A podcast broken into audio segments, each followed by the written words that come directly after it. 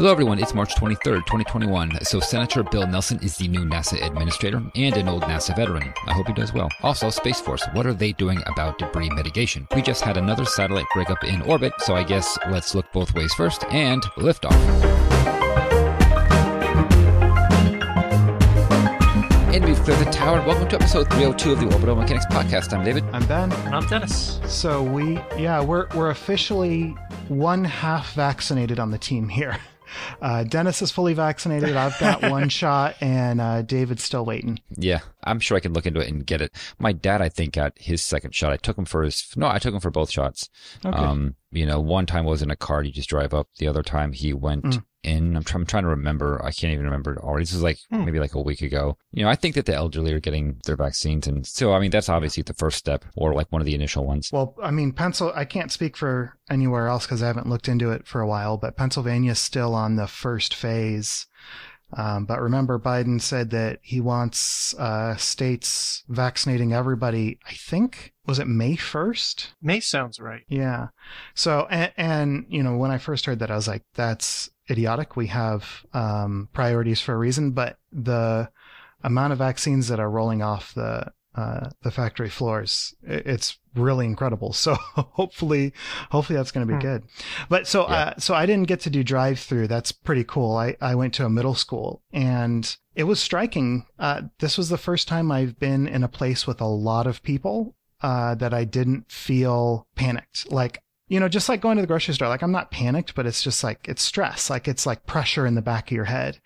And, um, it, it was so cool to see all these people. And because, you know, we're all there for a particular reason, you know, we're being watched by uh, healthcare professionals and like, you know, there's these expectations. Everybody was being really, really good about what masking and washing their hands or sanitizing their hands and keeping six feet apart uh, and it it felt so good. Like it, it had the same emotional impact on me that like um, voting does, um, where like everybody's coming together to do this one thing, and we're there for one task, and we're all doing it because it's good for everybody. It I don't know. It, I was very very very happy.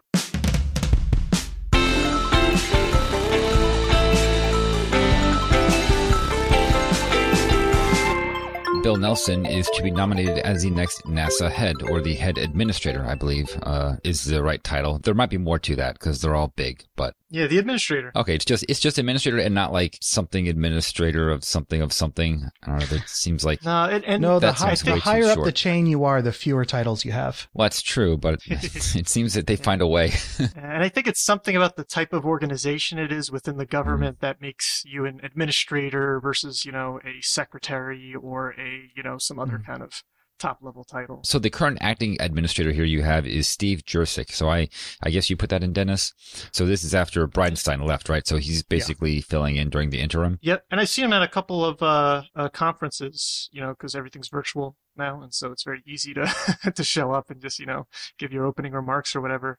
And uh, it, my my impression is that he's basically you know he's an experienced kind of old head who's just been in here for a long time, and he's got like a good rapport with a lot of people, and so he was just a very uh, good. He was a good choice for kind of uh, steer uh, keeping the ship sailing, you know, while they were going to find the more permanent um, uh, next uh, administrator. But yeah, so now they've settled on Bill Nelson. So I guess we all know something about him, right? Because he's pretty famous as far as senators go, just because of how active he is in spaceflight. And I remember hearing about him. Plus, I, you know, I lived in Florida for many years, and so you just hear his name m- Hmm. mentioned here and there.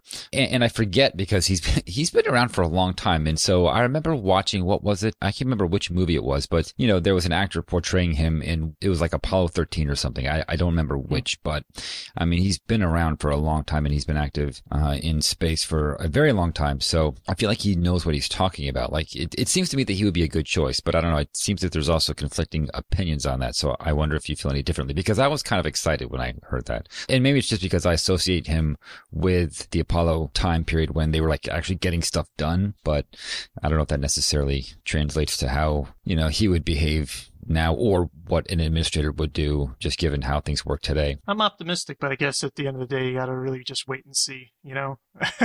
Yeah. um, but yeah, maybe maybe he'll um because right if, if the the big thing about Bridenstine and, and Nelson actually opposed Bridenstine a lot um, was that he was a you know he's a politician right he was a former uh, uh, member of Congress, and so um, that turned out to actually be great. You know what I mean? And so maybe the fact that you know Nelson, who's obviously a political creature, being a senator for like two decades, but he did fly to space on a shuttle mission. So maybe yep. he'll kind of be like the kind of bridging the two a little bit. You know, he's definitely a political creature, but he at least knows what it's like to uh, fly on a shuttle mission back in the 80s, admittedly. But so, so first, before we we go any farther, um, do, do you guys think that he's an astronaut? Because I heard uh, the NPR Politics podcast this week, they were going on about how he's not an astronaut because spaceflight participant, right? well, yeah, he was, he was, uh, but I mean, he, he flew as a payload specialist on Columbia back before they stopped, um, trying to get so many civilians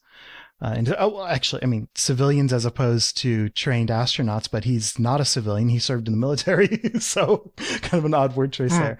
Yeah. Um, but like, do, do you guys? How do you guys feel about the word astronaut? Like, is this something that we need to be limiting about? Because I don't think we do. And uh, yeah, I don't and, think so either. I mean, I think he's an astronaut because I thought that, in fact, this is the first I've heard of this. I thought that, you know, the definition was that anyone who has gone to space, then boom, you're an astronaut. Yeah, that's kind of how and I think about it. But like, I understand that there's a good definition between, or a, a good distinction between like a working astronaut and a space tourist. And I don't know if I would want to call a space tourist an astronaut, but like he wasn't a tourist. Yeah, no, he True. did his he did his work is the way I see it. But I don't know. There probably needs to be some kind of changing of like eventually that term is going to have to be revised uh, or how we talk about people who go into space because on the one hand, you know, it's like like if it becomes common enough, then you don't have a term. Like we don't really know what yeah. we call people who fly on planes. They're not, you know, like what do you what do you call right. that?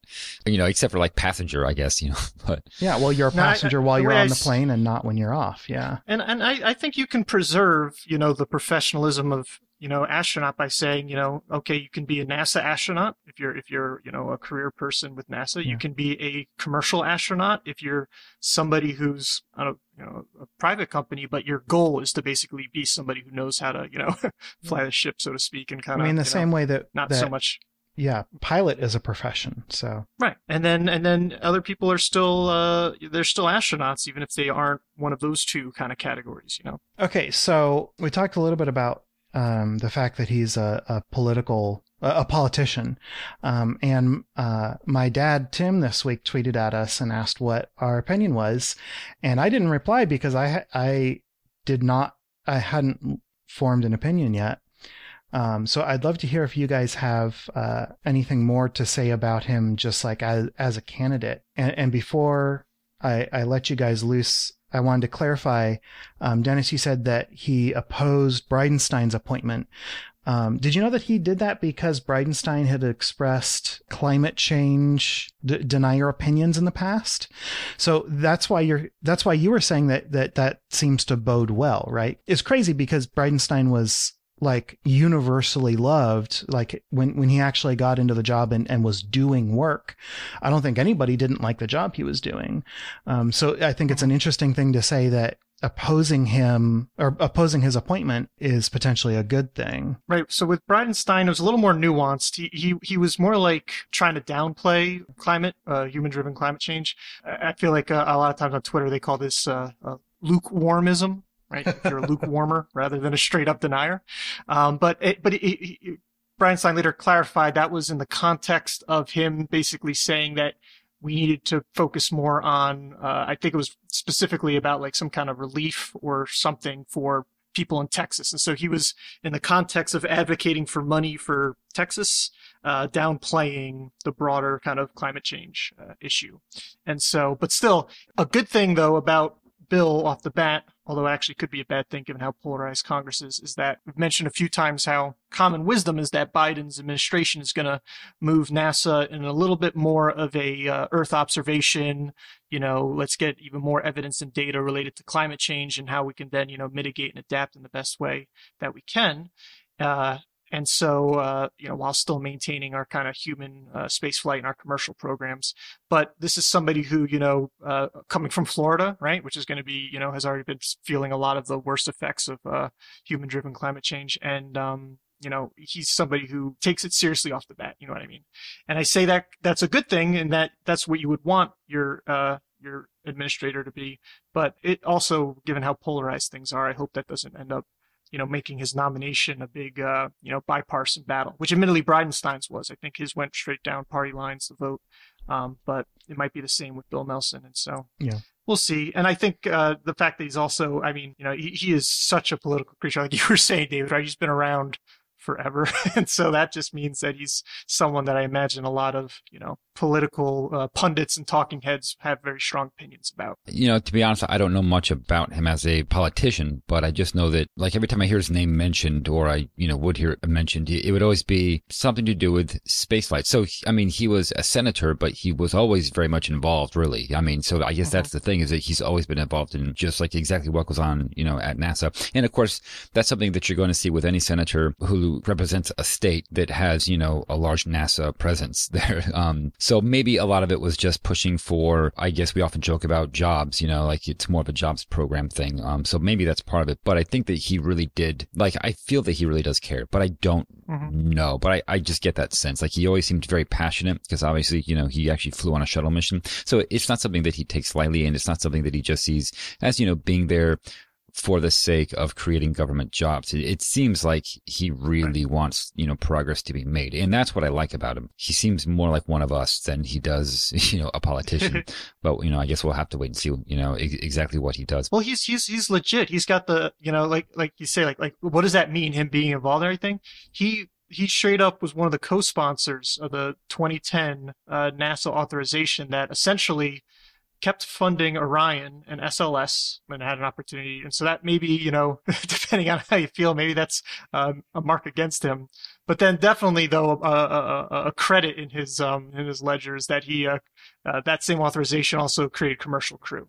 Mhm. And so since that's Mhm. just been such a resounding, you know, success, I mean, Bridenstine's, you know, overseen commercial crew kind of like, you know, start, like really like, you know, kick it up and start, which is awesome. And that certainly should be a feather in his cap. But, you know, Nelson also, you know, was back when he was just a legislator, basically, uh, is responsible for, or partially responsible for getting commercial crew off the ground in the first place.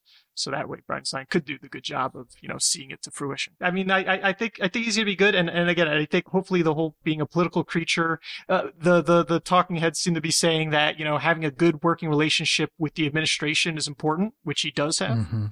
Yeah. And the fact that I- we've got an administration that at the topmost level isn't as interested in spaceflight as Pence was, for example, Mhm. uh, Right. means that that's going to be more important than ever because uh, Yeah. Kamala Harris and Joe Biden aren't exactly going to be probably, you know, knocking on NASA administrators' doors, just kind of trying to, hey, I want to, let's do this, let's do that. you know, probably not going to happen that way. And you know that when he when he flew on the shuttle, one of his crewmates was Charles Bolden. Um, so like he Yeah. he is like actually familiar like on a personal level with two previous administrators. And that's that's pretty cool.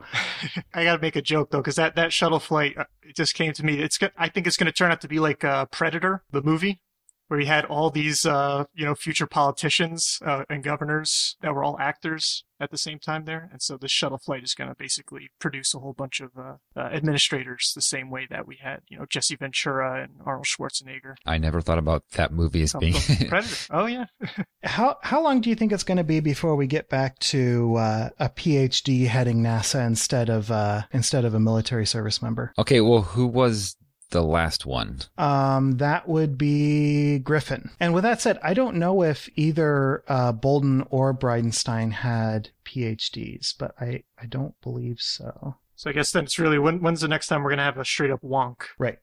Okay, so Bolden had a master's, uh, Master of Science in System Management. yeah, okay, that'll work.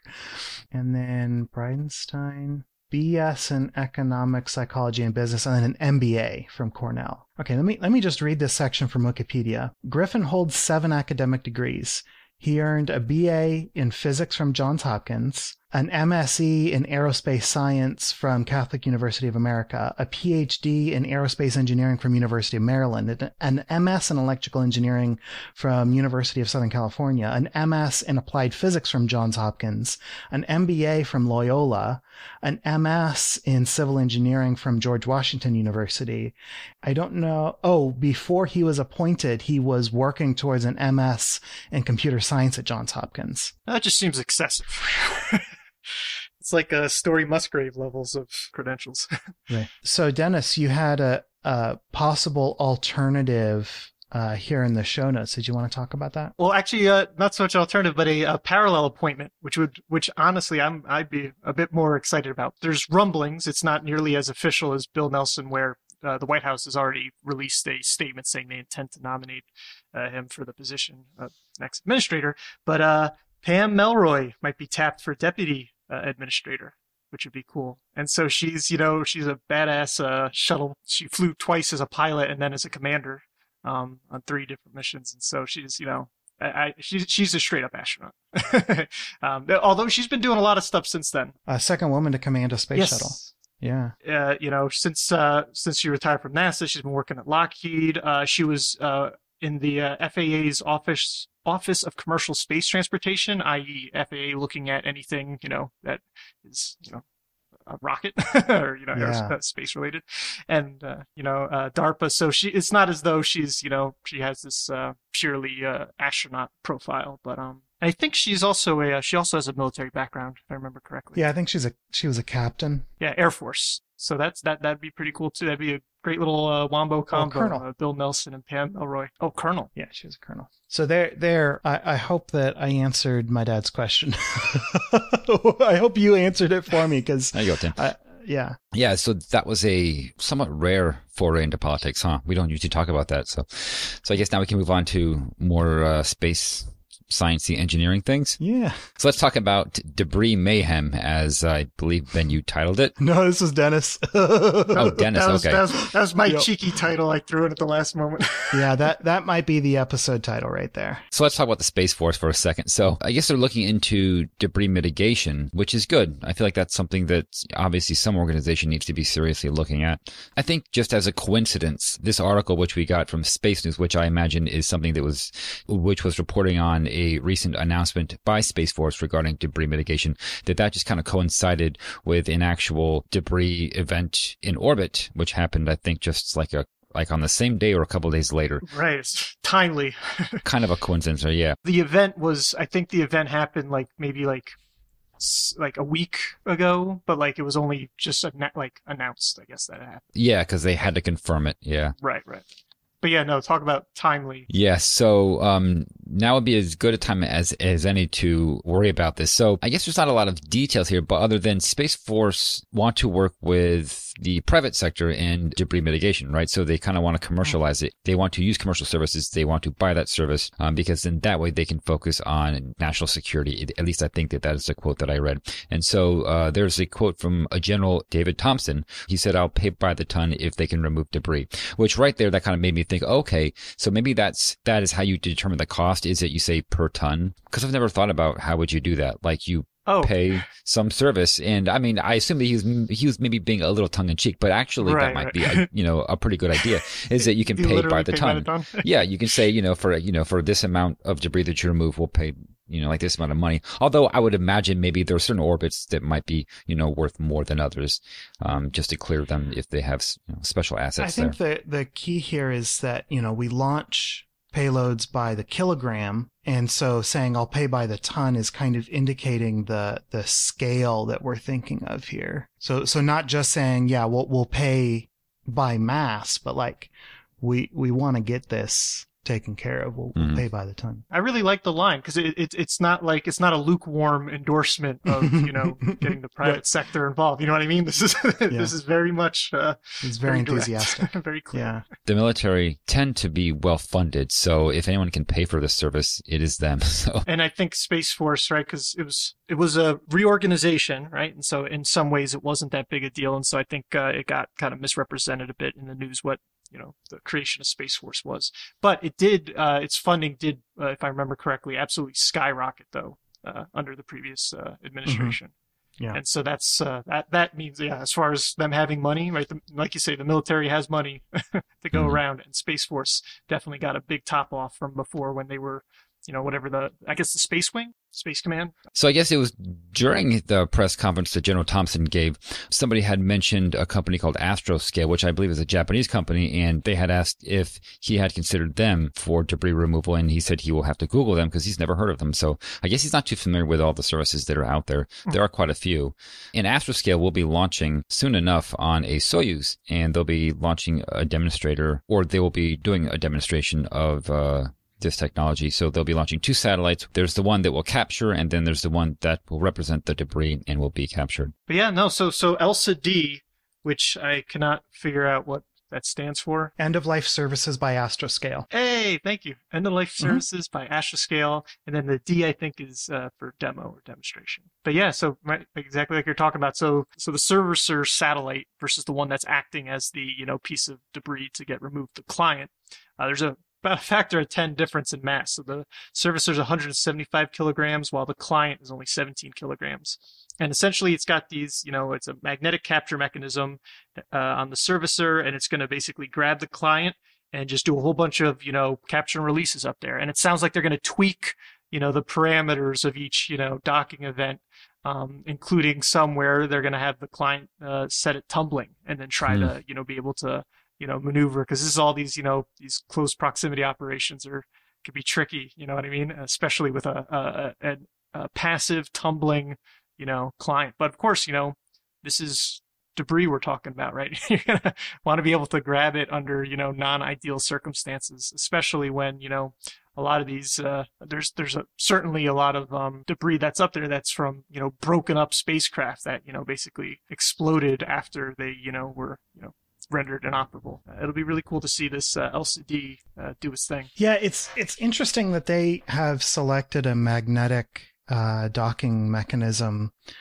uh, rather than a, me- a mechanical because I mean we generally don't put magnetic things up in space, right? I mean, like we put a lot of aluminum, uh, not a lot of steel or iron. So I would be interested to find out how many things you can actually grab with a magnet.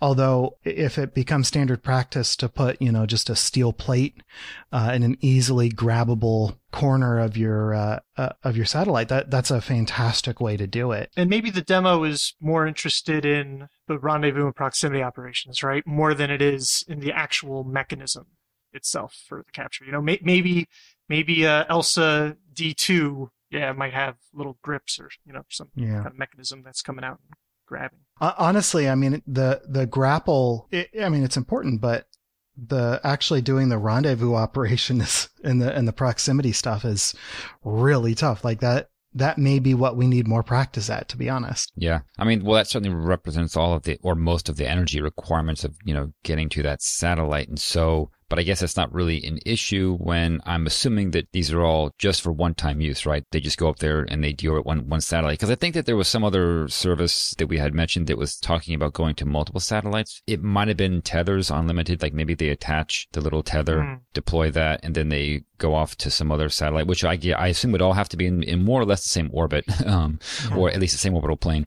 But uh, this is probably just for one time use only. Right. And cer- I mean, certainly the the tech demonstrator is, but yeah. Pretty cool. So, yeah, so I guess we can move on to the recent event, the recent, what, what would you call it? Um, I was going to say RUD, and I guess that still applies, but I don't think of RUDs as being Yeah. breakups in orbit. Well, this was probably an explosion, so I think uh, RUD is is Yeah. pretty good. So this was a NOAA 17 weather satellite. And I think that we've mentioned these before, and we've definitely talked about satellites that have broken up because of exploding batteries, which is what happened in this case. I do know that we've talked about that. I don't remember which satellites specifically.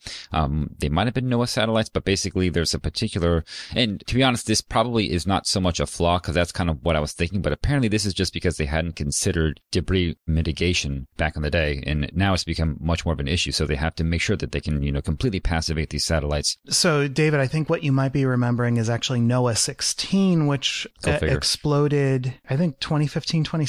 So, I mean, it was we were doing uh, doing our thing back then. So, I, I think we Mhm. I think we talked about it. But yeah, no- NOAA 16 was decommissioned after an anomaly ended its life, and then it exploded uh, like a year later.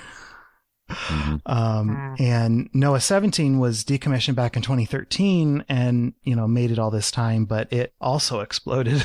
Yeah, and that same battery issue. And we think, we think. I think that they're pretty sure about that. There, I mean, there aren't that many things that, that could explode, but the batteries were disconnected. They shouldn't have been an issue, but something, something was an issue. Yeah, so this satellite had been passivated, or at least to you know the best of their ability. The batteries were disconnected, the fuel valves were open, and they had completely purged the fuel tanks, and they turned off the transmitters. Now I don't know what that has to do with anything. Um, like how like how does that passivate? RF or is that just for that's just for RF interference? Yeah. it's kind of crazy that like they they we know that this bus has um has this flaw that sometimes results in explosions but like we disconnected the freaking battery like it shouldn't have been undergoing charge cycle so it must be thermal cycle related right like does that seem reasonable Right. I mean, I think so. And I want to say that that's what we had discussed all those years ago. Um, is that that's what it was. It was like something to do with just the heating because you can't, you, like, you cannot depressurize a battery. You can turn it off or, you know, you can disconnect it, but,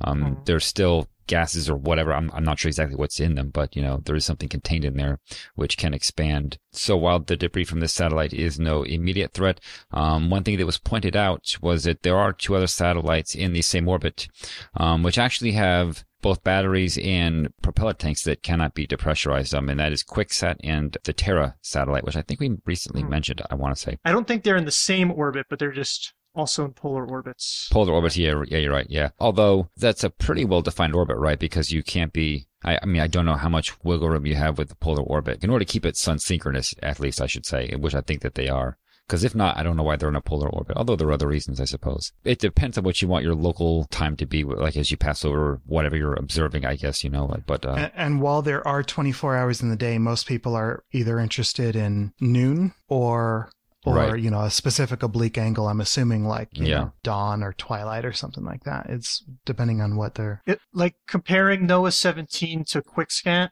there's only uh, a difference. Uh, it looks like less than a kilometer in their perigee altitude, and just you know a hand, uh, maybe 10 kilometers difference in their apogee. So very similar, like you said. mhm. Although the yeah the inclination's off by you know about a fifth of a degree difference in inclination. So yeah, because yeah, so they're both sun synchronous. Okay, let's do four short and sweets today. And what's the first one, Dennis? First up, Chang'e 5 orbiter begins extended mission. China Aerospace Science and Technology Corporation, or CASC, announced that the Chang'e 5 orbiter has successfully reached the Earth Sun L1 Lagrange point earlier this week.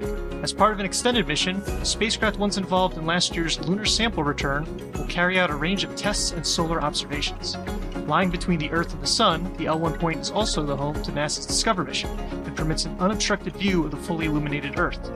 Future possible destinations are also being considered, with a Venusian or asteroid visit considered less likely than traveling to the L4 or L5 points leading and trailing Earth, respectively. next uh, jwst on target for launch in october the long delayed James Webb Space Telescope is nearing the end of its long journey to the pad. The most recent progress includes adding sunshield patches to ensure that it can withstand air escaping from its folds during ascent, and retorquing fasteners that might not have been installed properly. With 48 days of margin remaining, the team is now tackling issues uncovered during testing that involved two communications transponders. The vehicle will be shipped to French Guiana on an unknown date, which is standard practice to lend protective anonymity to the $10 billion vehicle on its trip over the high seas. All right, and then next up, Super Heavy is being stacked. So Elon tweeted a photo of the first Super Heavy booster taking up most of a vertical hangar at Boca Chica. This Pathfinder vehicle is not intended to ever fly, but will instead help determine how it will be built and transported. The booster consists of 36 steel rings, identical to the ones used for construction of Starship. There are no landing legs being installed, but Raptor engines will eventually be integrated. The booster was constructed in two sections, with the LOX portion being stacked and welded to the liquid methane section below. The booster alone measures 67 meters in height, making it just 3 meters shorter than a Falcon 9. That's even without a Starship on top. So uh, that is a very big booster. And I was confused actually at first Mm. looking at it because I thought they were stacking the Starship on top because he said it was being stacked and it was, you know, super heavy. But this is just a booster. But yeah, that's tall enough already. So I don't know what they're going to put it in. I don't know how much room they have. Um, if they're ever going to integrate that in a hangar, I guess they'll just have to build a bigger one because Yeah, right. it's already huge. There's no room. yeah. And finally, Capella releases dish deployment video. Back in January, we mentioned the Transporter 1 integration incident where a separation mechanism was accidentally released on the Sherpa FX dispenser, damaging two DoD payloads. Fortunately, undamaged were Capella 3 and Capella 4. This week, footage shot by a camera on their booms was released, showing the satellite bus and deployable dish as they spun around in low Earth orbit. The 3.5 meter mesh dish can be seen expanding to its full size like an umbrella. The two vehicles have been returning synthetic aperture radar images since January. Capella is planning an initial fleet size of seven, but has discussed flying over 30 vehicles based on demand. Okay, stand by. We're looking at it. Questions, comments, corrections, and elaborations. Um, I guess that's what this one qualifies as, right? Yeah, I was gonna say this is almost like a, a short and sweet in the corrections or in the comment Yeah. section. You know what I mean? Yeah. but uh, I thought it was great. Emory shared in our in our Discord um, a a comment uh, uh, related to last week when we talked about mission extension vehicles. So rather, you know, in addition to the kind of different, you know, uh, the value that you know this adds, we were talking a lot of time to refresh your memory about how you know. Would you really want to send a spacecraft up with less propellant and then go and have your mission extension vehicle later on, you know, go and revive it? Like that would always seem to be, you know, the worst of the two options. And so you would want it always to be fully fueled, which is true. But uh, Emory does point out that there are some uh, other good things that you can do in, in addition to what we talked about, like uh, ex- extending the capability, uh, for example, and also just the comfort of knowing that you can uh, extend the life of your vehicle. And so you have a little bit more flexibility there. And so uh, Emory writes, I would think that this allows a trade-off between propellant and more hardware to make money. If you have the amount of propellant, say 150 kilograms, and flew 150 kilograms more transponder hardware, you can make a lot more money and then use a service mission to extend satellite life. And so I think that's uh, that's just a great point and something that you know uh, I'm glad he shared with us because right that's we hadn't really quite talked about that but you can imagine just you know Yeah. exactly like if that if you just add that many more transponders you know what I mean then that's you know uh, that much more service you can provide, that much more money you can rake in, and then that would you know pay for the uh, mission extension and then some. You know what I mean? I think the thing to consider is that not all mass to orbit is considered equal or is equal, if you will. Mm. Like there's some Mhm. that's more valuable than others, and having you know extra transponder hardware, um, provided that you know that you're getting that service, then yeah, that would make financial sense. It's like you would have to be certain that you would be refueling the spacecraft because if not, then you're putting a lot of expensive hardware up there for you know an even shorter lifespan. So What I think is really like a new thought to me here that I, that hadn't occurred to me is, yeah, fu- fuel is really heavy. Uh, Emory says that he picked 150 kilograms because Tidris tanks are 300 kilograms. I mean, that's that's a lot of mass. Like I, I wasn't even thinking in terms of um, hundreds of kilograms uh, worth of mass that's that's available because I, I was thinking, well, you know, you, you only care about reducing your fuel mass, you know, if you're already bumping up against the limit of your launch vehicle. And most, you know, if you're flying something like this uh, on its own, or, you know, I guess maybe two of them at once, um, it, it's pretty rare that the launch vehicle is not going to have excess capacity. And so most of the time, you're going to be paying for the entire launch vehicle and not for a prorated uh, amount based on, on your launch mass. I, I, I believe I, I could be wrong about that, especially in the modern economy where we do so many multiple mission launches. But like, you know, you're going to have overhead. Why would you pick to, to drop out hardware or to drop out fuel? But if we're talking on the order of 150 kilograms, like, yeah, that, that can totally put you over the limit of a launcher. Like that's, uh, that's an appreciable amount of, of mass, uh, that you could potentially be reallocating. So it's really good to have professionals, uh, chime in. Plus, I think that the I, I don't know what the density of hydrazine is, but I'm guessing that it's easier to fit 150 kilograms of hardware inside a payload fairing than you know 150 kilograms of hydrazine because, like often, the limiting factor is the volume and not the mass to orbit, right? Mhm. So you could probably fit more mass in there anyway. It's just that you didn't have enough Right. room. But so why not Right. put something that'll fit? And I think hydrazine's about uh, the same density as water, and so usually our electronics are Will will sink if you put them. they, they, they will sink. Yes. So I guess with that, let's move on to this week in spaceflight histories. At least this week, now we have one winner, Yay! unlike last week. Although we did get a late entry uh, who was correct uh, about last week. So, um, so I'm actually kind of happy about that. I I guess they uh, uh, did read the book. Liftoff. Yep. All right, but uh, yeah, this this week's winner was Peter McMalley, and the clue was first sweep of a dusty surface. That evokes images of Mars, but also the moon. It could easily be the moon, equally dusty. Yep. Yeah. yeah. I mean, there are Yeah. a lot of dusty things up there. And this week in spaceflight history is the 24th of March, 2006. It was HiRISE taking its very first images of Mars. Um, so first, let's uh, let's praise HiRISE for a sec. Uh, HiRISE Yay. has a half meter aperture. Um, and it's huge. It's actually the largest telescope in deep space, and uh, in its current uh, at its current altitude around Mars, um, looking at the Martian surface, it has a resolution of a third of a meter per pixel. Jeez.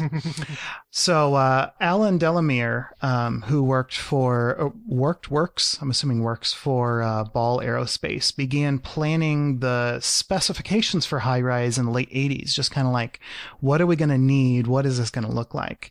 Um, so HiRISE, you know, everything uh, has so much more history than just the day that it was launched, right? HiRISE itself was proposed and accepted by NASA in 2001. Uh, the actual hardware was delivered in December of 2004, and it was launched on Mars Reconnaissance Orbiter in August of 2005. Its first light image was not at Mars. We actually um, kind of went back and forth when we were looking at the clue, trying to figure out a clue talking about the first image. But of course, it actually took photos of uh, the moon and the jewel box cluster uh, during the cruise phase.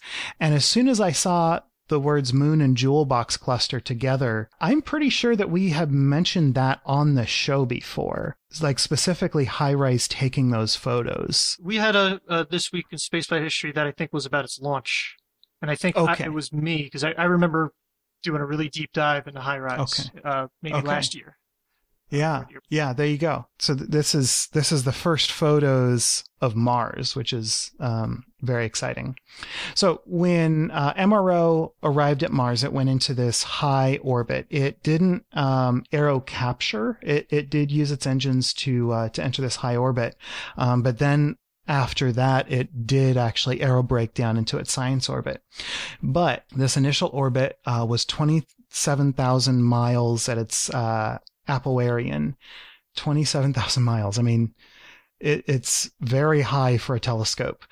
MRO spent five orbits uh, in this high altitude orbit. So, uh, 35 and a half hour period. Uh, so over five days, uh, just sitting there doing uh, checkout activities before it started diving into the atmosphere. Seems pretty reasonable to me. HiRISE and the and the other cameras on board actually had two opportunities um, to take photos of the Martian surface before aerobraking. I, I'm not 100% sure why they only had two opportunities given uh, five orbits. It, it must have been sort of a scheduling thing where they carved out two opportunities to be dedicated to, to camera operations. You know, you have to do pointing and all this. So, and what I saw was that they selected the first opportunity based on lighting conditions and ground speed. So while the apoareion was 27,000 miles, uh, they actually took photos at 1,500 miles. Ish is a little over 1500. I, I don't know what the second opportunity looked like, although I guess it wouldn't be that hard to figure out because HiRISE did actually return photos from that second opportunity. And the second opportunity was quoted as the next day. Um, I, I could go look up the actual capture time, I suppose. Um, but I, I'm assuming that because the orbital period is 35 and a half hours, it was likely in a different portion of the orbit. I don't I don't know how they selected these these two windows, but they, you know, took photos in both of them. And taking photos wasn't the only thing that they did in this area. They actually spent 40 minutes uh, collecting engineering data um, and then sending it home. And I don't know if that uh, engineering data collection period took place uh, on both of these orbits. So not only did HiRISE take photos, but Context Camera and Mars Color Imager also took photos. Altogether, the, the photos that all three cameras took made up 25 gigabits, not gigabytes, gigabits of data that got sent home. And uh, I found an article from NASA that I really love. It, it wanted to give us some context. How much is 25 gigabits? Uh, and very helpfully, it is enough to nearly fill uh, five CD-ROMs. Boy, that's Wow. a to- 2006 uh, uh, comparison in it. it. It's so crazy to me that CD-ROMs are, are now outdated. But in any event, so they had these two opportunities to to take photos, and HiRISE's life uh, started with a bunch of very close calls uh, in terms of scheduling. So they had two two chances to take photos, and they got it in. Okay, great. After that, they took six months to get down to their science orbit, the the aerobraking maneuver. Uh, it, it took 445 passes to break. And then I think they spent a, another 100 orbits um, finalizing their circular orbit.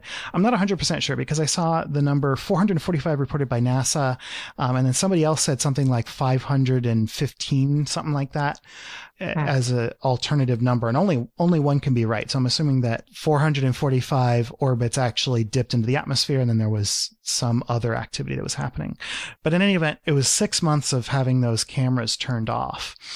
Um, they achieved their final orbit uh, at the end of September, and HiRISE reactivated almost immediately. They they got it up and running, um, and it took its first image of Victoria Crater October sixth.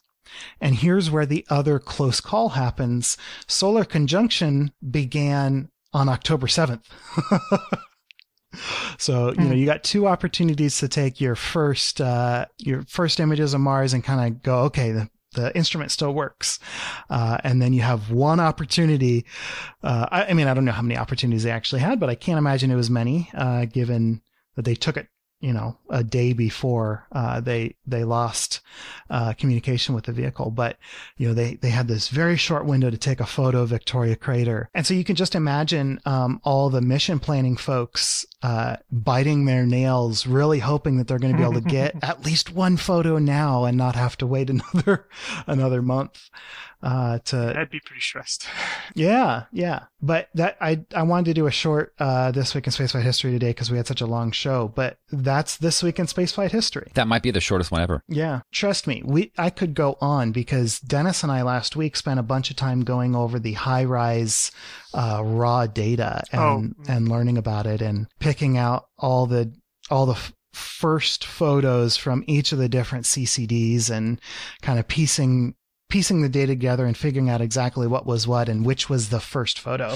I was thinking about doing a photo clue, but it just it, Mhm. it seemed better. That to- would be a tough one. Yeah. yeah, I think I think it might be really easy to do, um, just given you know TinEye. But I guess you know you can Google words just as easily as you can Google a, a photo. So that was a nice, very cool, very short this week in spaceflight history. Uh, Dennis, what is the clue for next week? So next week, which is the 30th of March through the 5th of April, in 1983, the clue is a little deeper pool. A little deeper pool. That's a that's a very poetic clue. It does have a certain poetry to it, and I imagine there, there's a historical event attached as well, but I don't know what that is. But if someone out there knows, then give us a tweet with the hashtag this week SF, and good luck. Good luck, everybody. So now let's do upcoming spaceflight events, just three of those. Uh, and I think Dennis, you got the first one since it's destroying your life. uh, hopefully, uh, things will be mitigated. Actually, yeah, this is uh, this is Constellation Week. Um, so right, uh, first up on March 24th, uh, we have a Falcon 9 taking Starlink 22, and so this is the uh, 23rd batch of 60 satellites. We uh, all kind of know the routine. Um, it'll be flying at uh, 0858 UTC or uh, 458 AM Eastern um, from Slick 40 at the have you had many problems with these satellites? Oh, I mean, now now I just teach and manage the department, so I don't really I don't do research uh, imaging anymore. But for you know, it's it's it's become more of a nuisance. But it's really the the full con. It's more like right now it's a nuisance, but planes and other satellites have always been a nuisance for us. But it's more like when you have the full satellite, or sorry, the full constellation, and in particular when the Vera Rubin telescope starts the LSST survey then that's going to be a problem because that is a supposed to be something that's going to totally, probably still will, absolutely revolutionize astronomy in terms of just the sheer amount of data is going to be ridiculous. Like it's it's hard to it's it's Huh. it's like a Hubble Space Telescope, you know, being able to see correctly kind of level of uh, a big step function in terms of progress in astronomy, and that is going to get hammered by these constellations if they don't Mm. basically do some serious mitigation, big time. Because so, uh, and remember, OneWeb, uh, in a sense, sucks more than Starlink because it's going to be a higher altitude, and so it's going to stay uh, visible for longer hours into the evening. So even Yeah, at br- brighter for longer and slower moving. hmm Yeah, it's slower moving than yeah, and so it's it's it's very unfortunate.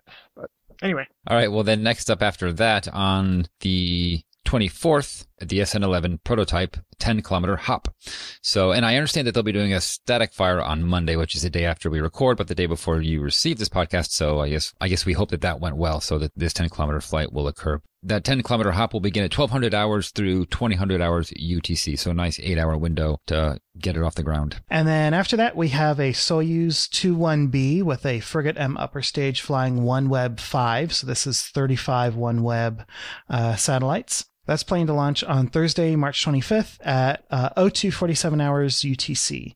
Um, and that's flying out of Vostochny, which I don't think we've seen too many of those recently. But yeah, there you go. Those are your upcoming spaceflight events. So that's it. And let's deal with the show. And we would like to thank Ronald Jenkees and Tim Dodd for our music. we record live on Sundays at 9 a.m. Pacific, 12 p.m. Eastern. Thank you so much to our $5 and up Patreon supporters for joining our recording sessions and helping us make correction burns on the fly. If you want to support the show as well, please leave us a review wherever you listen, or visit the orbitalmechanics.com slash support for our Patreon campaign, affiliate links, and other resources. For more information on this episode, such as show notes and other links, visit our website at theorbitalmechanics.com. Be sure to check out our store for mission patches, t-shirts, and hoodies. You can join our Discord for free during social distancing. Check our Twitter or Reddit for links or Orbital Podcasts on both, and you can talk directly to us by emailing info at theorbitalmechanics.com. All right, that's it. We will see you next week on Orbit. Until then, later. Bye, everybody. See you.